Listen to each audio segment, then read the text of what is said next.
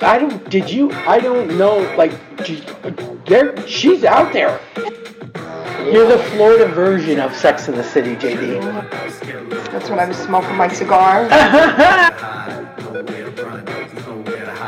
Don't be an asshole today.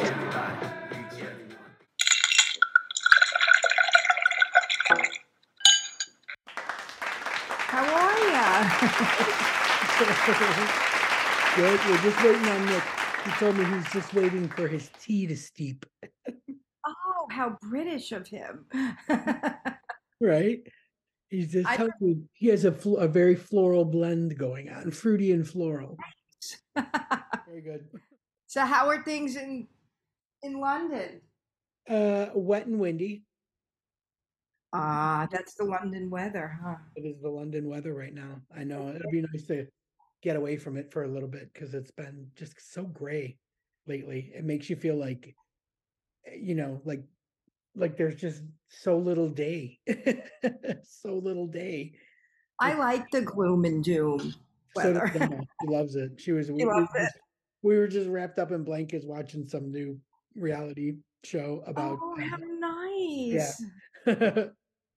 You guys know how to live. I want to stay with you. Yeah, it's Love what you do with your friends, that you do the girls' night uh, game, game night. night. Yeah, and uh, and then just the two of you, how you just you know cuddle and watch movies. yeah. So now Oh. this afternoon we've got Nick joining us, our queer news and entertainment guy, and he's been at the Denver Film Festival for the last Oh, two weeks. So he's got a bunch of Yeah. movies, uh, and I think his his tea is finally ready. So let's let this homo in. I should have made tea for this. I don't even I don't even have tea, and I'm in and I'm the one in Britain. Hi. Hey, how are y'all doing? We're very excited about your tea. Yes, Yeah. that's so Oh, British gosh, of I- you.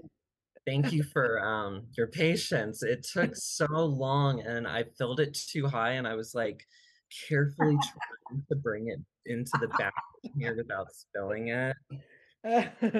Like, I come on, saw- hurry up, hurry up. My wife would go nuts over that. Like it sounds very fruity and florally, and and um, yeah, yeah. She What would, kind of tea? What What's the tea you have today? It's a mix of two different blends from Harney and Sons. Um, one's uh, Capri, and the other is a fruit style sauce. And Oh. they're they're like really fruity, just like Denise was saying, and it smells amazing. uh, It's amazing. we um will buy an orange, and I have to eat the inside, and then Gemma will chop the orange peel up into these nice Ah. strips, and then put them in the, in the air in the um cupboard where the boiler is, and they it, they dry out from the from the heat in there. Oh, and then sounds them in a little baggie and she'll put them in her in her tea and it's like you know like it's just yeah apparently it makes a huge difference and then we stumbled onto um and jd your your cousin aj just found this over in the states and he's addicted too but yorkshire makes this tea this tea just it's a, the biscuit blend and Uh-huh. it tastes like tea that somebody has dunked biscuits in Oh, over and and nice. again. I think I can get addicted to that. yeah, I'm not a tea drinker and I will drink that in a heartbeat. Like it's so even when it gets cold, it's just like a I don't even know. It's it's it's so good. So Wow. yeah, And what I, I see that into that? Yorkshire. York, Yorkshire, we can get it here, or did he get it when he was? Apparently, I don't know where he's getting it from, but yeah. Find out. And when I was in Boston, when we were doing this cruise thing and we were in Boston for the day, we went to Quincy Markets, which is this massive, massive hall. And it's just rows and rows and rows and rows of stalls and food and souvenirs and trinkets and t-shirts and gifts and more food. And there was there was one stall that had we thought that we were like you know we had these great yorkshire teas over here and nobody else could get them you know and one of them is called toast and jam and that Oh, exactly like tea that you're having with toast and jam. It's wow. crazy. like I don't know how they do it, but it's so perfect. And we're walking through these stalls in Boston, and there's this one that has all the different teas. It's got the biscuit tea, it's got the toast and jam, and we're like, what? What? So yeah, they must be available somewhere in the states. Like I seriously don't think people are paying an import tax for, you know, different blends of tea. I am for that. they probably, you know, they do have that one sh- that one shitty little section in Publix Yes, yes, the shitty little section. I know. international- where it sells literally soy sauce and British biscuits. Right, right. So- I went to a, a new place called, um, it is in, oh, where was it? It's in Pompano called uh, the Soulful Steep. And they have all these different, uh, it's a hippie, as you can imagine from the name, it's a hippie vibe. yeah, And they have all these teas. And then you, you know, you pick your tea. And if you don't know what you want, they kind of help you figure out what it is that you want. No, you know, based on like. I did that. I booked them into. I booked their like two visit two seats at a at a tea seminar, basically Uh-huh. at like a tea shop in Soho. Um, Yeah. and her and Katie went because I'm not a tea drinker; it would just be so lost on me, you know. But those two, yeah. So they went and had an afternoon of all different teas, like especially because they, I think they really focus on the international blends, like the Yeah. And because you know, like chai is is huge over here, and um Gemma's friend, um, I don't know what I think, I, I can't remember whether she's Sikh or Hindu or I don't know, but she taught her how to make chai tea.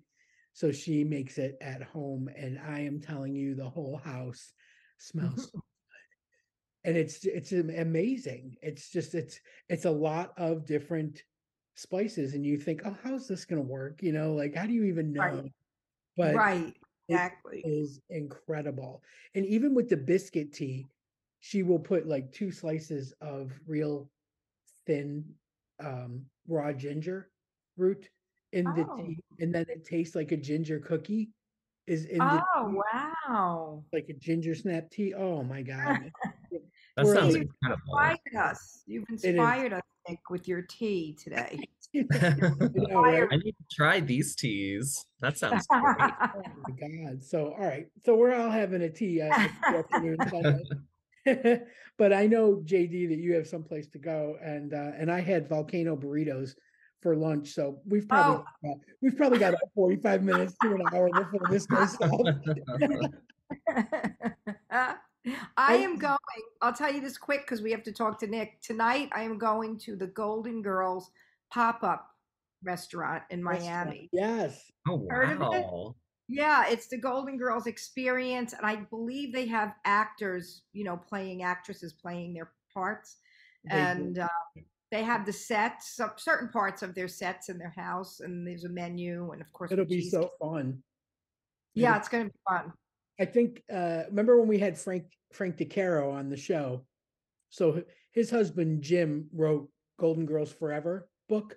Oh, oh, really? researched it for like a year and a half prior to even writing it and Mhm. interviewed people that were involved with the show and you know producers and writers and and all that kind of stuff and they then went on a golden girls cruise and they like had so many pictures and Ah. then they were going to all the different pop-up golden girl he was getting it he was on like good morning america too jim um, wow. talking about the book and everything but they so they get invited to all these little pop-up places and i think that they um might have been to the to the miami one but yeah they look Mhm. amazing it reminds me so much of like the friends experience that they have Yes, those it's the same company. Yeah. It's called Bucket List, and they Yeah. have different shows. yeah gemma So, did yeah, the friends one too that tonight. oh yeah that'll be good so we'll That's give you really enough, cool. enough time to get down there and relax and find parking Thank you. uh, Nick, I was telling JD that you've spent like the last two weeks uh, knee deep in the Denver Film Festival. Yes. Yeah. And I know I because I before I and I just want to say this loudly and proudly before I deactivated my Twitter account, It's- It is a cesspool of anti-Semitic garbage and misinformation. yeah.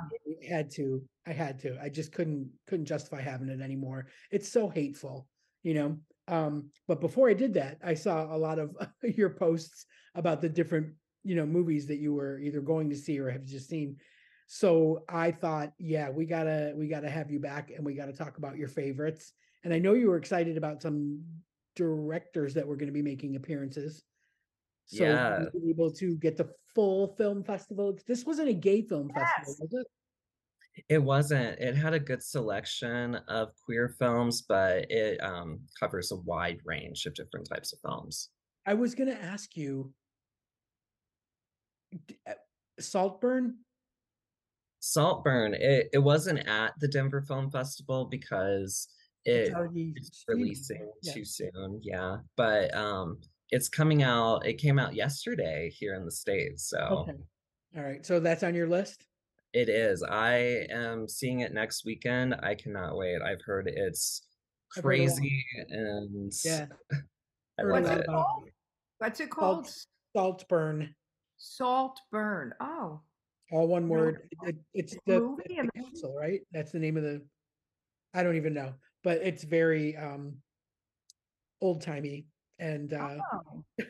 old timey. Um, yeah, I've seen a couple of different clips and and things. Um, so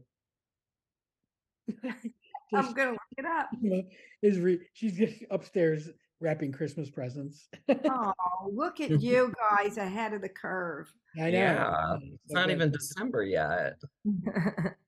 I know, but you know, uh, I don't know if you guys, if I ever told you this before, but we only get paid once a month here. Hmm. So you kind of have to budget and do um, a little bit of Christmas shopping starting literally in October and get a few things. And then with your November, get a few things. Um, and then while I'm in Florida, I will probably get a few things. And God help me, man, if I hit at the casino, that's when I go really crazy. everybody, everybody to the Apple store. Uh, but uh, I, you know, we'll see. But if not, I got to I can't imagine getting paid just once a month. Like I, you know, we get paid really twice a month here mostly, and remember that. it and that's like difficult enough as it is. So I can't imagine only getting paid once. How do you budget that? It's brutal. It's Uh-huh. absolutely brutal. I mean, you, I don't know. I think everybody has their bank set up, you know, like the online banking for direct debits. Everything is literally direct debit. So all your big stuff, you know. But yeah, it's it's very um it it does it makes planning these things like intense, especially holidays or when you do have to drop a uh, you know, a, a big, you know, you get a big hit of something. It's just like, wow. Um, oh yeah, especially at holidays. Right. So I am trying to be a little bit smarter and just do little bits, you know, all the time. So I'm, you know, collecting now. I'm just like getting all the little things ready and it, so is she. So yeah, that's that's uh what we're doing. But anyways, let's talk about what you did see and what you did like. And if you have any scoop on a crap one, that would be fun. Well, I am happy to share that all the films I saw, I saw 11 films in total at the Denver Film Festival. It, it was originally going to be 16, but I had to cut some down because Not You enough know. hours in the day. not enough hours in the day with everything else. And all the films I saw were incredible, you know, really great films. Um, the queer films were just really interesting, you know, just very compelling, different types of stories. Yeah. Um, I'd love to share some of them. Yeah, yeah. So the the director that I was really excited that was going to be at the Denver Film Festival was Andrew Haigh, and he is a British filmmaker. He directed 45 Years and um, this queer classic, like modern classic called Weekend. And he's done a lot of queer films since then. And um, his new film that I got to see was All of Us Strangers, that stars Andrew Scott and Paul Mescal. And it was so good. You know, the performances, especially Andrew Scott, just the way that he is able to um, how he's able to convey his emotional vulnerability when he comes face to face with his parents again because the plot of it is he lost his parents when he was younger and um, you know he never came out to them they don't know really anything about his life and then when he goes back to his childhood home he finds them and they're back from the dead you know and he's able to have those conversations and those moments that he missed out on and it was really beautiful a really beautiful story Really interesting concept. Very Yes. In concept. Like, you know, I will forever wonder what my dad would have thought of my life. You know, Yeah, he yeah. when I was Yeah. like um, just turned 19, and I hadn't, you know, come out yet. So I, I, I often wonder that, like, would it have brought us closer? Would it, you know, would he be okay with it? Because I don't really have much contact with his side of the family, so I can't even gauge. Um, you know, after he passed away, I don't know. It just felt like like they just fell off the map. Um, Yeah. yeah so it's super strange but that is such an amazing concept to uh to write about like i i'm i'm Wow. loving that yeah and i have seen um a little bit of advertisement for that because i do i love that guy since fleabag you know yes Hot priest right hot priest yes.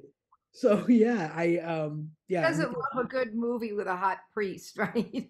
well, yes fleabag was insane i don't know if you guys um i love fleabag i love and- that show uh, Phoebe Waller Bridge, and she was the one who created Killing Eve and a couple other things. She is just an absolutely amazing writer, and it was all based on a one woman play, and then it became you know Wow. six episodes and then two seasons, and yeah, it was it was really really good. Even little tiny bits of that, like Olivia Colman being in it, and Hot Priest was amazing, and it was just really really good. So um g- uh, good to know. So I will put that one on the list because I know it's going to start making the rounds now where it'll be a little more accessible. That's the hard part about these um these uh, movies is that sometimes they're only accessible at film festivals until film festival season is over, they found distribution or they're going to be on streamers and so Mhm. we'll keep our our um eyes peeled for that one.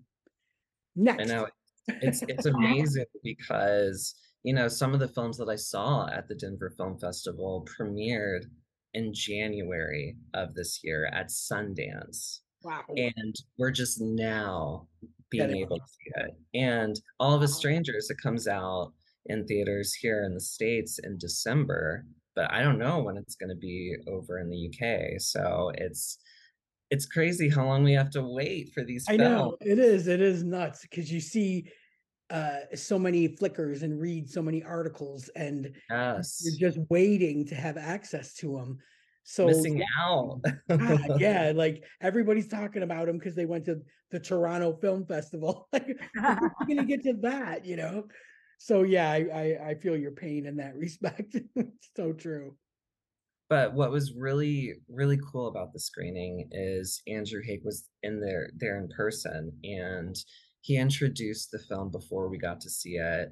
And afterwards he gave um, a post Q&A and discussed the film. And, you know, um, it was adapted from a Japanese novel. It didn't have any queer themes in it because that wasn't the focus of the book.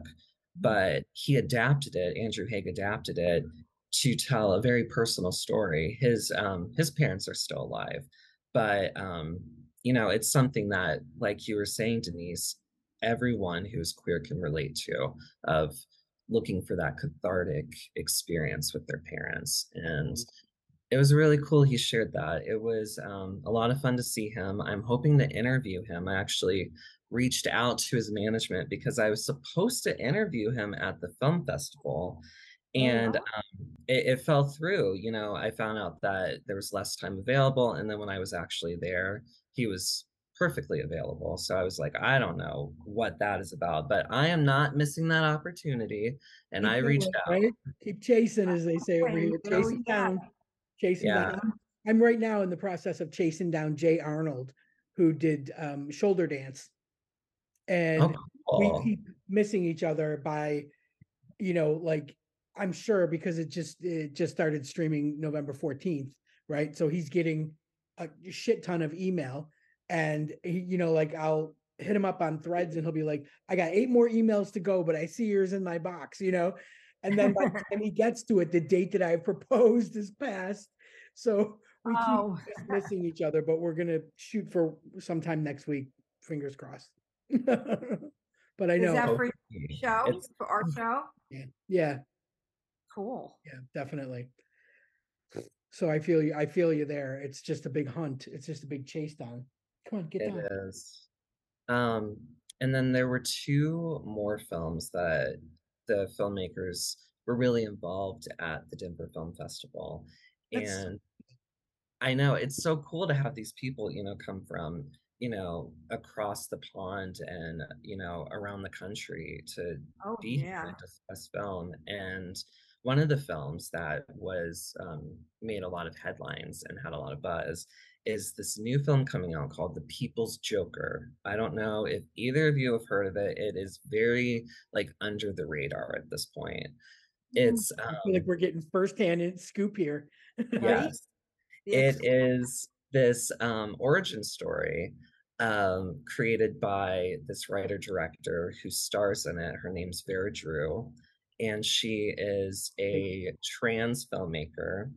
And she decided to rework the Joker mythology from Batman and everything Well, that's brave. into into like a coming of age, you know, finding your identity kind of story with a trans female comic wanting to create their own comedy club while dealing with Batman, who's a fascist in this world, which, you know, I love that. And, you know, just all these queer themes they make fun of, like SNL and Lorne Michaels. They have um, Oh Maria God. Bamford, Maria Bamford um, voicing Lorne Michaels in the film. Oh and- my god. Oh, It's it's so funny. It was the funniest film, and it it involves different types of animation, different filmmaking styles, um, and it was just so impressive that this woman was writing, directing, producing, and starring in this film, and dealing with um, all this backlash because I'm sure both of you can imagine Yeah. how you know comic book like comic book fanboys and people like that would feel about this story being told in that way and yeah.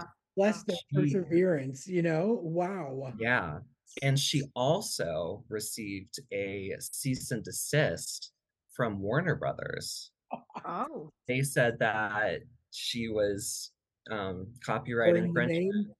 Yeah. oh, I was just infringement. wondering that. I was just going to ask you that. Like, Wow. Yeah. that. She just blew through that then, huh? She did because um, she's like, no, it's fair use. It's a parody, and um, she had to pull it from TIFF, yeah, from Toronto, and um, it was like less than 24 hours before they were going to premiere the film, and she got that letter from Warner Brothers, and she just had to like take a step back and figure out what to do, and she missed out on that opportunity, and I'm just I'm so glad that she's like pushing forward and she was there at the Denver Film Festival. She introduced the film when um, we got to see it Yeah. and she was just discussing the entire experience. You know, it was just like um, the experience with Andrew Haigh and it was just such, you know, a rewarding experience to be able to you know interact with these filmmakers and have that kind of access I love the the buzz that a film festival creates. Mhm. when it comes to town you know like I, jay i don't know if you've ever been but i remember in uh fort lauderdale we would go you know um we'd get invited to cinema paradiso to see a Oh. couple of films and it was it's just it it you know and you knew that there were other art houses and other little Right. theaters that were Right. you know showing different movies and it like you would you know Right. go see one you know and see if you had enough time to go catch another one you know down the street at a different place and it was just Right. Right. such an excitement and a buzz and it's um I don't know. I, I don't know. I think e- every town is better off for having one. You know, whether it's a tiny local or a big Oh, one. Like Denver's pretty big, Toronto's huge, LA, of course, New- you know. But um, yeah, I just I just love the buzz it creates in in in the city that it's in. It's, it's so cool. Like, and you had two weeks of it, right? Yeah, it was um from the 3rd through the 12th. So yeah, about 2 weeks. It was were the people um, um accessible? Like the uh, the the filmmakers were they approachable? Could you go up and talk with them, or were they kind of like movie stars that you couldn't get near? Well, they usually Oh, just no, sit they- on stage and do a Q and A, right? Well, um, I will have to say they were very approachable because um, there was a pre-celebration before Andrew Haigh's um, filming, and um, you know he was talking to people, he was having conversations with people, you know, Alright. just very open to talking. Yeah. And uh, after the Q&A with Vera Drew, after the People's Joker, she um, waited out at um, the lobby in the Sie Film Center, and sh you know there's just a line of everyone in the audience so waiting to speak with her, and she, you Oh, know, you could tell wow. she was so excited to talk to them. That's That's great. sweet. Yeah, great. I like the uh, diversity in these in these Yeah. films. You know, you go from one that's you know uh, super heavy to one that's you know fantastical, if you will. you know, like that's I I like that. I like that kind of of diversity. You know, you never you know mm-hmm. just don't know. It's the excitement of sitting in that seat and not really knowing what to expect. It, yeah, I completely agree. And that's what I loved about all of these queer films is they covered so many different topics and themes and told in so many different ways. Um, there was this film, a British film called Femme that I saw, and it stars um, George McKay from Pride and um, 1917 as well as um, this actor. I have to look him up because he has three names and I forget his Oh. exact Everybody name. loves a double barrel. Yes. Okay, so um his name is Nathan Stewart Jarrett, and he is well known from um the Candyman remake. He played um the gay brother of one of the characters in the film, and um he was also in a few other things, of course. But what the film covers is um Nathan Stewart Jarrett, he plays a drag queen, an openly gay man, and um, he stands up for himself when George McKay's character um, starts to antagonize him for being in drag. And so um, once he does that, then he gets beat up, and it's it completely threatens, you know, his sense of safety and feeling secure in his own identity he stops doing drag and then he runs into george mckay at this um, men's spa and realizes that he's closeted and it's this thrilling cat and mouse kind of erotic thriller of them entering in this sexual relationship and him coming to terms with what does this mean to be with someone who abused me and whatnot. You know, it was just so compelling to watch. Wow. Yeah, that's Yeah, interesting. that's that's an interesting uh, storyline. That's- Um, Yeah. Sounds good. That's was that was that really good? Was that one of your one of the better ones? Yes, I definitely enjoyed it. It was a very compelling revenge thriller. And What was that one called, Nick? It's called Femme. M. Okay, Um, awesome. and where are these films? Like, are they to the festival? Is so they get uh, maybe chosen to get into the big screen? Is that is that what the festival's part of it is? You put your movie out there and hope it gets picked up to get aired on, on a yeah, usually looking for screen, I guess, right? it's- Yeah, Yeah, yeah. yeah, At I like a a lot lot of the yeah. Yeah, at a lot of like the big film festivals, they're looking for um, distribution, and so that's that's why they're showing there. But you know, I think it's great. Um, specifically for the Denver Film Festival, they're not really looking for that. You know, it's more about being able to share all of these different films Yeah. with um, the Denver community, but also they highlight a lot of local films as well. So it really shines a spotlight on a lot of the filmmakers here that you know wouldn't get the opportunity at larger film festivals. That's Yeah, yeah, that's really awesome. That must have been a great experience. It was the last film that I have to mention that I'm really excited because I'm planning on interviewing the director for this film also. Um, it's the new Japanese film Monster by Hirokazu Koreeda, who is a master of filmmaking, a great director from Japan. He um, was nominated for um, his film Shoplifters in 2018. Uh, just an incredible film. His films focus on very human themes, they're very humanist, sensitive films. Um, and Monster is his first film since his debut feature almost 30 years ago, where he adapted it from someone else's screenplay. And Yeah. a completely different narrative structure because it follows this mother who is concerned about her young son acting up and getting into trouble. And when she goes to investigate, she's met with just this weird response from the school and the teacher at the center of it. And so it's told from her perspective for the first third of the film. And then it shifts perspective to the teacher for the second part of the film and it goes through the same events um, through his eyes and the different things that he experienced and then the third part is finally told from the perspective of the boy and his friend at the center of um, all the drama and it's it turns into this examination of this really gentle friendship between these two boys and um, one of the boys is clearly queer coded. He wears more like effeminate and androgynous clothing, and he's more effeminate in how he acts. And so he's picked on a lot.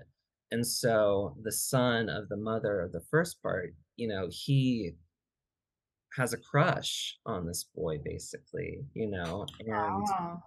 you know, they develop this really sweet friendship, you know, that's built on this really like childlike love, you know, that happens between children, you know, and it's Mhm. really interesting because, you know, it's a queer story, but it's about kids.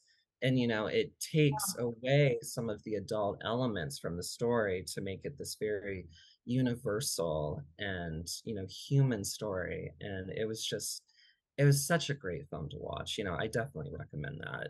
It sounds adorable. I um did you ever I, I think it's Disney. Uh I, we were looking at some LGBTQ series and movies and stuff like that, and there was one that came up called Little Princesses with the little I, I haven't heard of it. That's on Disney. Yeah, and it is about like a little a, a very young you know uh asian i don't know chinese or japanese because i haven't really watched it yet but i have it on my on my watch list and the trailer for it he's just dancing around in a tutu and he's just so happy Aw. with his dad.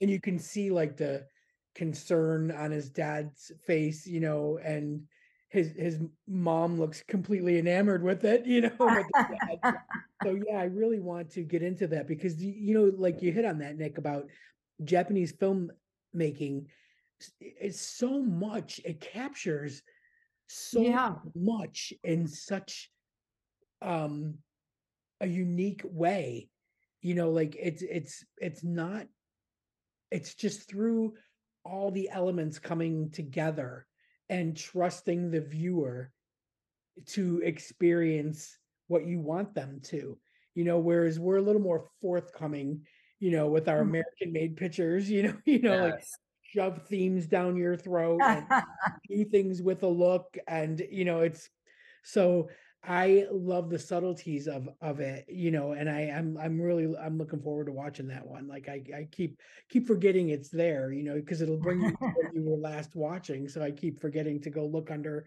what I have marked. So yeah, that's gonna be a good one. But good, that's a, another. That sounds like another banger. I'm gonna have Yeah. to check that out um, because I am loving Japanese cinema. You know, just throughout history and lately, I've been really enjoying j- different Japanese films. And you know, it's funny you bring that up because that you know that simplicity, that nuance, you know, that is so present in the other Japanese films that I saw at the Denver Film Festival. I saw two other Japanese films there that were just incredible. Um, one is a new Wim Wenders film, and he's not Japanese, but it's set in Japan, and it's called Perfect Days. Just you know, a beautiful story about finding happiness and beauty and simplicity. You know, it's a about this man who um, is a toilet cleaner, a public toilet cleaner in Japan.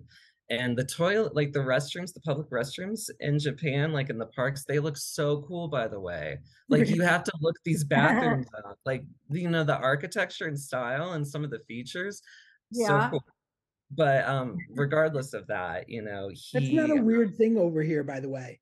I just want you to know that there's What's like that? literally a page devoted to bathrooms in London. Really? Yeah, yeah. Wow. Like there's oh, uh, that's like, neat. people talk about uh, the bathrooms in the in the Shard, um, you know, because they're like these round little pods, you know. So you go into this this So bathroom you have privacy. privacy, even though they're all in a row and they look like eggs, you know. But just, Are they clean? Is Yeah. it the whole thing about them being clean? it's uh, about them being unique. Hmm. So it's- Huh. Yeah, it's not a weird. bet they have something but- like that for Tokyo or something. Yeah, they must. but it was it was just such a great um story and so i definitely recommend that as well and then um the other japanese film i saw was from um the best international feature oscar winner um drive my car that director yes. Yeah. He has a new movie coming out called Evil Does Not Exist. And that one was another, you know, very simple, but, um, you know, kind of abstract kind of film where you really question what's going to happen because the ending is totally unexpected. It's about um, this village in um, Japan that becomes really popular with glamping tourists. Oh, okay. And so, you know, it's this peaceful, you know, really connected community that really cares about their land and their people. And then there's this company that comes in that doesn't care about their community at all, that wants to completely change, you know, Monetize, right? community, yeah, and monetize it and destroy the community. And um, you know, it's really interesting to see how evil ex- is explored, just how um, the film I mentioned, Monster, how monster, the meaning of that is explored, the different Mhm. meanings. And it's the same with evil does not exist and how the plot progresses and what happens by the end of the film. It it just shocks you. But when you think about it, you know, it's it's very interesting and it's a great follow-up to Drive My Car. So Oh, cool. That's That sounds the, really good. Yeah. that's one of the things that I think I've noticed that my common thread in things that I like, like any favorite series of mine, like Schitt's Creek and Ted mm-hmm. Lasso, and Yeah. it's because of the character's progression from the first two or three episodes to the the final episode Mhm. of the you know when you go back and look at how subtly that character has changed into what you have now in the final couple episodes it's Mhm. that's Mhm. like masterpiece work in Schitt's Creek and in Ted Lasso you know like not so much with Ted but in um Nate and in uh, Rebecca and in uh, Keeley and so those character and the same thing with Schitt's Creek, like David and Alexis and and um and Johnny, like they're their primary characters. They're those changes. Like that's the thing that to me makes such a brilliant series and if, and if a movie Wow. can capture that in just 90 minutes or Mm. 120 minutes or whatever like that is art like that is that's what Right. makes it phenomenal so yeah i i think stop it my cat is scratching the door that's part of to me like what i look for in something if i'm moved by that you know then Yeah. i i feel like it's it's really good work it puts it on my my favorites list immediately Uh, Yeah. Yeah. it's, It's- really good Very impressive when that happens. yeah it's such a credit to the writers but uh, and to the actors you know that do Mhm. it so subtly that you don't notice it. You're not really I wish i could film this right now. Is happening. My cat just jumped like six feet in the air. Oh my gosh. i've never seen her little springs work like that. Wow. She could have went from floor to top of fridge that was amazing. oh wow, that's good. quite a leap. I don't even know what made her do it. There's absolutely nothing there. That's quite a leap. That's impressive. oh, there's a bug. Okay. There's there's some kind of weird That's little why. Okay. What I've been finding, Nic, like as I watch movies, new ones, and then maybe some that are not so new, but I haven't seen them yet.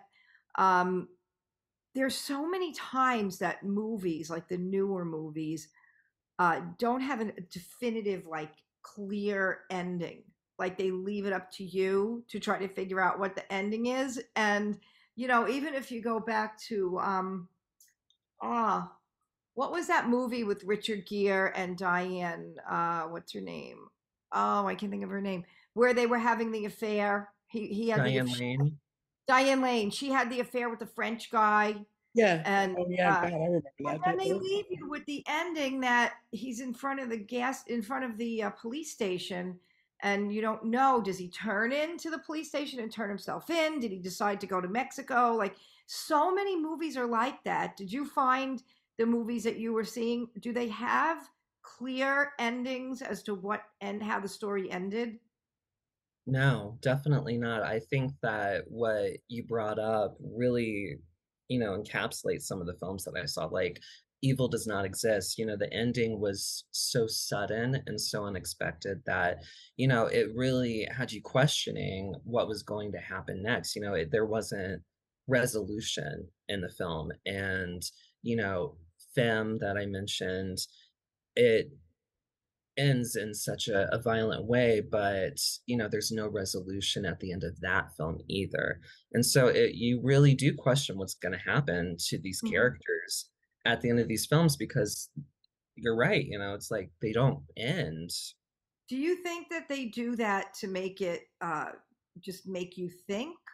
Or do you think they do that because maybe there's a part two? They want to leave themselves open for a part two? Or do you think, I mean, is, do, you, do you think that's art? Or do you, uh, I, I, I sometimes I feel like I watched two hours of my life just went to this movie and I don't know what the end of the story was. I don't want to have to I work for always that. wonder, like, do they want you?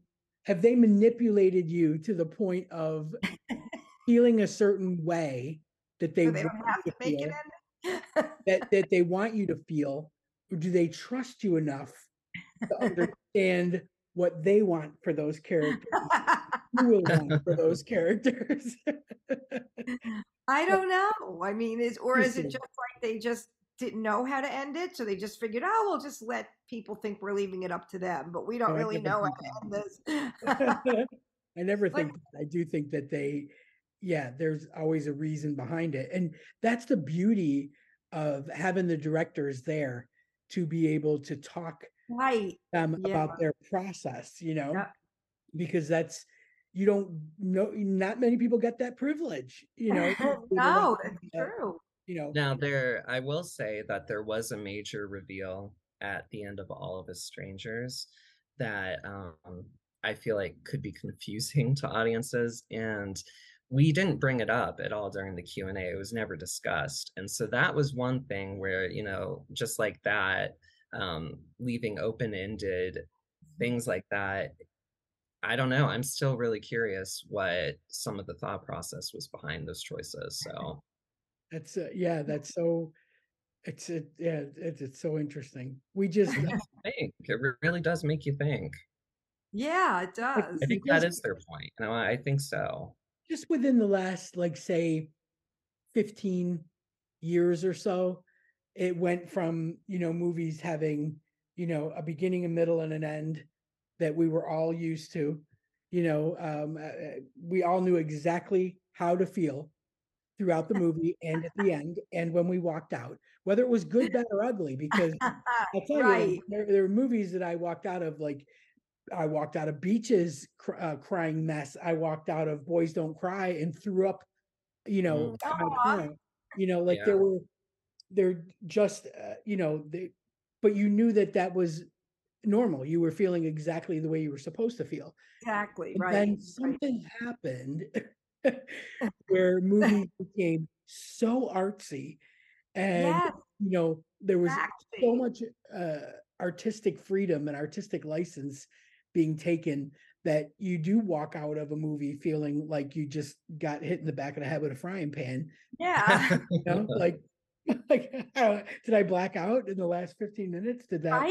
Yeah. That is So- kind of a newer concept, right? Like in the last, I mean, I know that that other movie with Richard Gere and Diane Lane is not is what is that? That's got to be 20 years old or or if it's a day, but Yeah. um but uh but like I think it is like a newer the newer ones you never find what anything with an ending. I've yet to find like the later movies. Now I'm not surprised anymore when they don't have an ending. I- oh I'm like, oh, another one. I like the ending. I want to leave knowing I'm feeling the way they meant me to feel, and that's it. I think that was you like that- one of the reasons why Barbie was so successful then, you know? like we all walked out of there knowing exactly how to feel, Right. exactly what you know.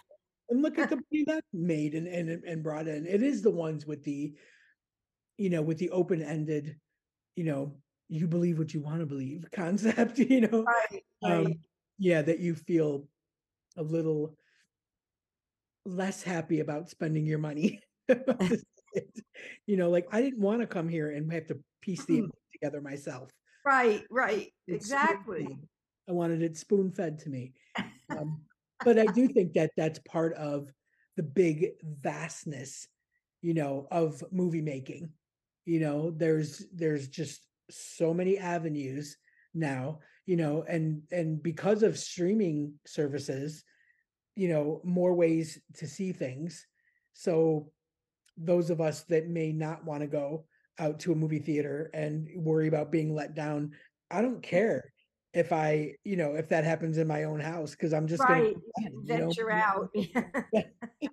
So I I think it's so funny that you that you mention that because you know I I feel kind of the opposite in a way. You know, it's like I've been really enjoying the more experimental type of narratives. You know, because Yeah. um, two films that I just saw recently, I saw the new DC like superhero film Blue Beetle earlier today. yeah, yeah. And I saw the Netflix film, um, the biopic that's based off of Bayard Rustin's life and his work um, with I keep MLK. seeing that. Yeah. Yeah. And um, both of those movies are very much by the book, formulaic films. Like, you know, the Bayard Rustin film, Rustin, um, great, commanding performance from Colman Domingo. But the film was just so expected. You know, besides biopics, you know, you understand the history that's going to happen, you know, Mhm. so you know what's happening in the film. But, you know, there were just no risks taken. You know, it was just the same formula. And Those are You for people like us. Those are for people like us. You understand that because you're the younger generation with the open, expanded mind. We're the ones that are like, just want a beginning, middle, end. If I have a little snicker, a One little, at that's okay, but I need my ending. Yeah. well, you know, I think that's that's my problem with the film is that, you know, I felt like the film was made for such a broad audience that it forsake what was special about the man that the film was about. You know, it's like he deserved so much more. You know, he deserved a richer story to be told about his life. And um, that that was my main complaint, you know, and I I really do get excited when we break away from the formula, but Yeah.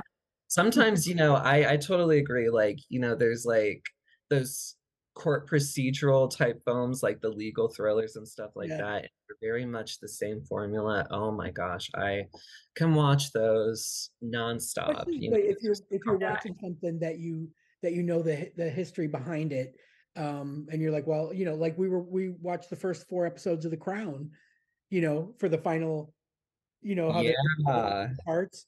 So the first four came out yesterday, and the next four come out December. The final four come out December 14th. And you're you're watching these these four episodes, and it's all building towards the car crash, towards Princess Diana's car crash. And you're Oh. you're getting sicker and sicker with each episode because you know it's coming, you know, and it um we you know it we we went through an entire box of Kleenex. Like, I saw you have the, you had the post Yeah. the clean. Yeah. I, it was absolutely brutal and heartbreaking and you know and the um the last the fourth episode before the month long break um is the the aftermath you know the the how the families are dealing with it. Um yeah, and uh yeah it's just you know and i read harry's book you know so i knew exactly what was you know if they were going to keep it close to the vest you know i knew exactly what was how they the boys were told and what was said and all that um but yeah it's when you know what to expect sometimes that's even harder you know right. I mean, to- that's a clear, you know what to expect with that. Yeah. But that's how I feel about like a lot of um autobiography type, you know, movies, biographical type movies and stories and Yeah. stuff like that. So yeah, that's one way of of knowing knowing how it's gonna end, you know. What did you think of so what was unexpected from what I've heard? Because I haven't watched The Crown in a couple seasons. Um, but I knew what was going to happen with Princess Diana, and I heard that, you know, after the death in the show, she comes back as a ghost appearing to different characters. Has that happened yet in these episodes? Okay, I was like, are they going to wait till the back half or are they already doing that? And and I do think it's more for the viewers to understand the mindset like of Charles, you know, um why his reaction was what it was. Same with the Queen, why the Queen, you know, why it took her so long to make a statement, you know, Mhm. those those four days when everybody was you know the whole entire country was in mourning and upset and it was becoming chaotic and you know they wanted her to say something and she knew and it was a matter of her coming to grips with um progress being progressive instead of being so steeped in tradition and history that they remain stoic and they just push through and persevere.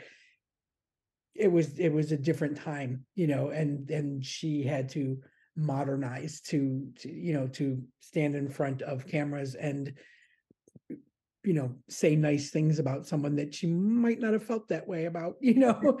Um but yeah i you know the the the weird ghosty things were small um but i think essential and they, they and they did it with Dodi too like he, he came back because of his awful relationship with his father and kind of you know let that let let that old man come to grips with, with things but um yeah i'm like really looking forward to the next the the ending is more i think like william and kate meet in their courtship and his relationship with harry and and uh, how camilla gets slotted in and and all that so it'll feel a little bit more recent yeah. how, how, how long is that going on?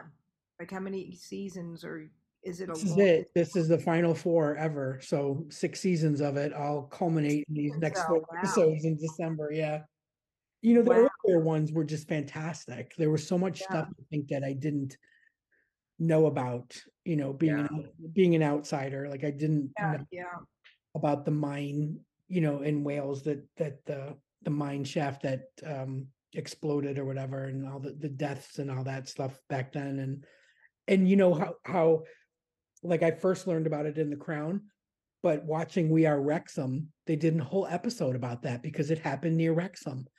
And Really? yeah, and every um you know year or whatever they have this huge thing where they honor all the lives that were lost in that mine disaster and you know what it means to that community and everything and I was just like wow you know like here's two shows that are so uh, so different and and both Yeah.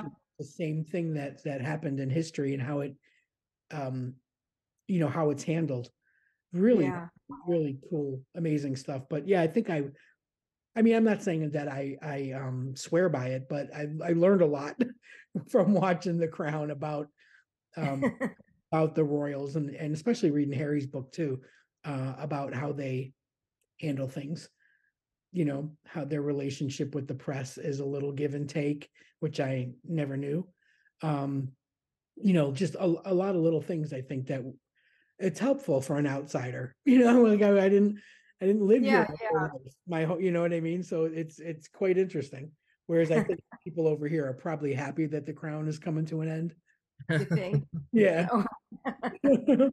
yeah i don't think they Well, want- yeah. How do most people feel about the depiction of the monarchy over in the UK? Because I, I had a feeling most people like probably thought they were a little too lenient with how they depicted the royals because most people have been kind of critical of it. Is that what you've noticed or Yeah, I think people feel like it's a very glossy rendition of what really happens and goes on. You know, like there weren't enough bombshells. And I and but I do think that part of the reason they didn't receive Harry's book well was because there were too many, you know. Mm, So it's a very delicate balance. There you know, are, you- yeah.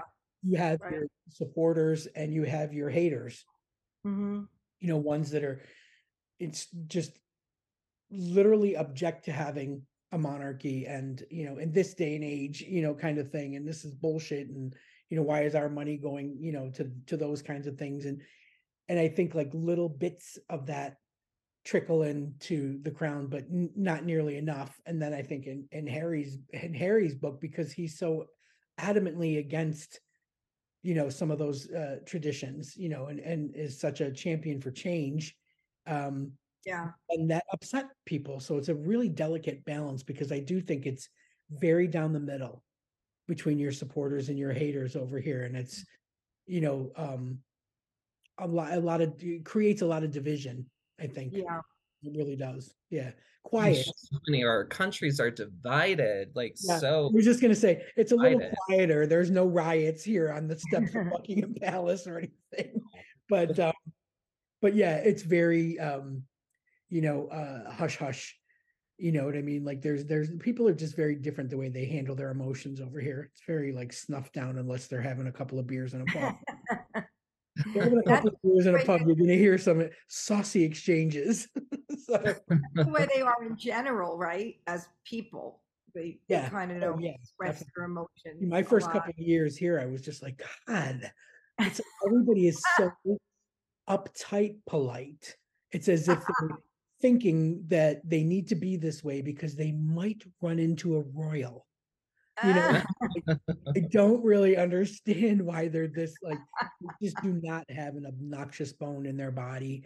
They don't have um like emotions that just, you know, come up to the surface or anything. They're very much I think uh they're when they're born and raised you know to to keep that snuff down and be polite you know i mean like they literally will bump into a mailbox and then go oh sorry you know like every sentence starts with sorry but um, sorry but you know it's just they can't be meek enough you know I mean? it's very very um so that is true. Remember in uh, in Chevy Chevy Chase uh, Che- when he was in um, European vacation when he hit the guy on the bike going around the circle, and then every time he kept hitting him with the car, and he's like, "It's okay, the broken leg and the broken arm." sorry sorry sorry yeah, sorry, it was my fault. It was my, my fault. favorite thing is when like normally our mail comes through the mail slot right on the front door and sometimes Yeah, they have something that- there, right? what's up That's big there. That's what they do. Oh yeah, normally. everybody has a mail slot, right? But sometimes the the postman will have something that's too big to fit through the slot, so he has Yeah. to ring the doorbell. And he rings the doorbell, and you open it, and he goes, "Sorry, sorry, here you go." Like, he's, so, he's so upset that he had to bother you to give you Your package. it's his job. It cracks me up. Cracks me up. Yeah, it is a very different way of life here. Very. But you know, you just end up falling into it. You know, like when we went to recently, we went to the Palladium to see Dawn French do her twat, one woman twat, eh, twat, I should say. They don't really say twat here, like with an O. It's with definitely an A, twat. Um, but anyways, yeah. you know, you're when you're they love a queue over here, right? They're very patient about standing in line for anything. They're they're perfect. But in the Palladium, there's a guy that stands between the two doors and he shouts when the doors are going to be opening and if your seats are, you know, over here, stand in this line. If your seats are over, and then everybody has to shuffle to get in the right line. And like normally, I wouldn't say anything if I into somebody or whatever, you know. Now I find myself going, "Oh, sorry, oh my god, I'm so sorry. Oh. Oh, sorry. Oh, that's not me. I don't know. I just fall right into it. So Especially being in a New York, New Yorker, kind of. I mean, Yeah. you weren't in the yeah, Brooklyn part of New York, which is the worst, worst for that stuff. You know, like not being polite. but that, it's funny because they love that. Like they love New Yorkers and New York accents. And Really? oh my God, they'll tell you the minute you're Popular there. Yeah, it's very it's funny. I don't know that they like the attitude, but they definitely like the accent. I think they're they would shrink in the presence of, you know, like cringe, you know, but they love the accent. It's just so it's hilarious to me. Hmm. It's so funny. Yeah, you'll be fine. you'll be fine when you come. But anyways, listen, that was such a fantastic wrap up of Yeah. good stuff you've seen. I can't uh honestly, I I can't wait. I don't um over here there's a festival called Raindance that's really Oh. interesting because not only is it films, it's also webby things yeah. Hmm. you know though that's always interesting and then of course the um bf the bfi the british film institute does a big one Mhm. And i think Mhm. that's been so i i missed that in a big way but Mm. uh, we will all keep an eye out for these ones that you have so highly Yeah. recommended Yeah. and um we will definitely have to have you back uh soon and discuss news Yes. It's so nice to Yeah. see you. I love your background. Thank you. I know, Yeah, I love great. seeing my name back there in yours, Right? JD. We didn't talk about any queer news because that, you know, that's too depressing a topic to talk about right now. You oh, know, is. so we don't So we don't need to cover But it I right like now. I like if we make it queer entertainment news. Yes, go. yes. So we'll give you a couple of weeks to gather up all the biggest headlines in entertainment news, and then we'll And have you. queer entertainment news. there you go. Perfect. All right, guys, go enjoy your Saturday. That was too fun. All right, I'm off to thank Gold you. Girls. Thank you Nic, for doing that Have fun with the. Golden Girls. Yeah, I'll let you know how it goes. Thank you, Kate. Okay, bye, guys. Why do you always run? Like, never stop chasing your dreams. We drank way too much whiskey. Yeah, uh-huh. see? See?